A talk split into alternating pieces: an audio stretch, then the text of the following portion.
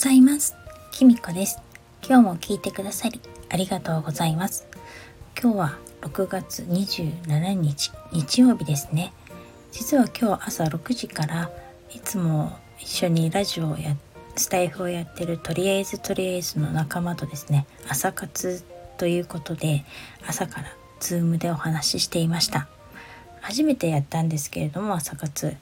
あのいつも5時に起きてるんですけれどもな平日はねあのちょっと夫が朝6時半ごろ家を出るのでそれまでにお弁当を持たせないといけないので5時起きっていうのをしてるんですけども最近ちょっと起きれなくて5時半とかになってたんですね。で土日はですねどうしてもあの子供が部活に行くとか何か用事があればなんとか「えい」って起きれるんですけどなんか気持ちがリセットされるのか土日は起きれなかったんですけれども今日はあの2人と一緒にズームするっていうことだったので頑張って起きてみました最近でも本当起きれないんですよねでまあ友達とも話してたんですけれどももっと夜早く寝ればいいんですけれどもそれもなかなかできなかったりしてなんかそこがねちょっと問題だなって思います。であのちょうどね25日がストロベリームーンっていう満月だったらしくて満月の頃ってやっぱり頭が痛くなったり眠かったりするんですよ。それに比べての加えてあのちょっと私があの所属している骨盤力パーソナルトレーニングっていうあのちょっとグループがあるんですけれどもそこでちょっと習っててあの村上光子先生っていうんですけれどもその先生のところで25日からファスティングをやってるんですね。あのま軽いソフトファスティングなんですけれども体質を改善するために軽く断食みたいな感じのことをするんですね。ちょっと全く食べないわけじゃなくてあの肉とかお魚とか乳製品とかお砂糖とかは食べないっていうような形のファスティングなんですけれどもそれをやってるとね余計眠いんですよ。でなんかちょっとダブルで眠くて昨日は本当収録ができなくてあの今日になりました。で前置きがすごく長くなっちゃったんですけれども私あのちょうど今日何の話ししようかなと思ったんですけれどもその25日にですね朝あの ZIP を見てたんですよ。あの日テレの ZIP ですね朝の情報番組の。そこでですね声優の梶裕貴さんと裕貴さんっていうのはひろきさんっていうのかな？梶さんと三浦アナがですね対談してたんですよ。それであのその中で梶さんがあの梶さんは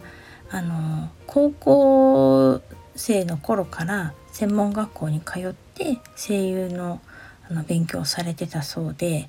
あの梶さんってあの「進撃の巨人」とかで声優されてる方なんですけれどもあの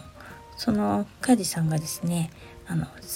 先生にだったかな言われたのが全ての経験が仕事に生きるからねっていうふうに言われたそうなんですね。でそれであの三浦アナもあの今アナウンサーやってる仕事でやってることに今までの自分の人生の経験が全部その仕事に生きているっていうお話をしてたんですね。でなんか三浦アナはあの学生時代バレーボールとかまあ普通に部活とかでやってたらしいんですけれどもそういうまあ自分はそういうアスリートとして大したことがなくてもそのあのやってた頃の経験がやっぱりあの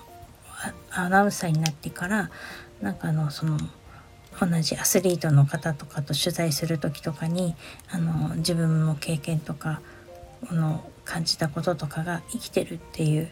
お話をしててあの梶さんに共感しますっていう風な感じでお話ししてたんですよ。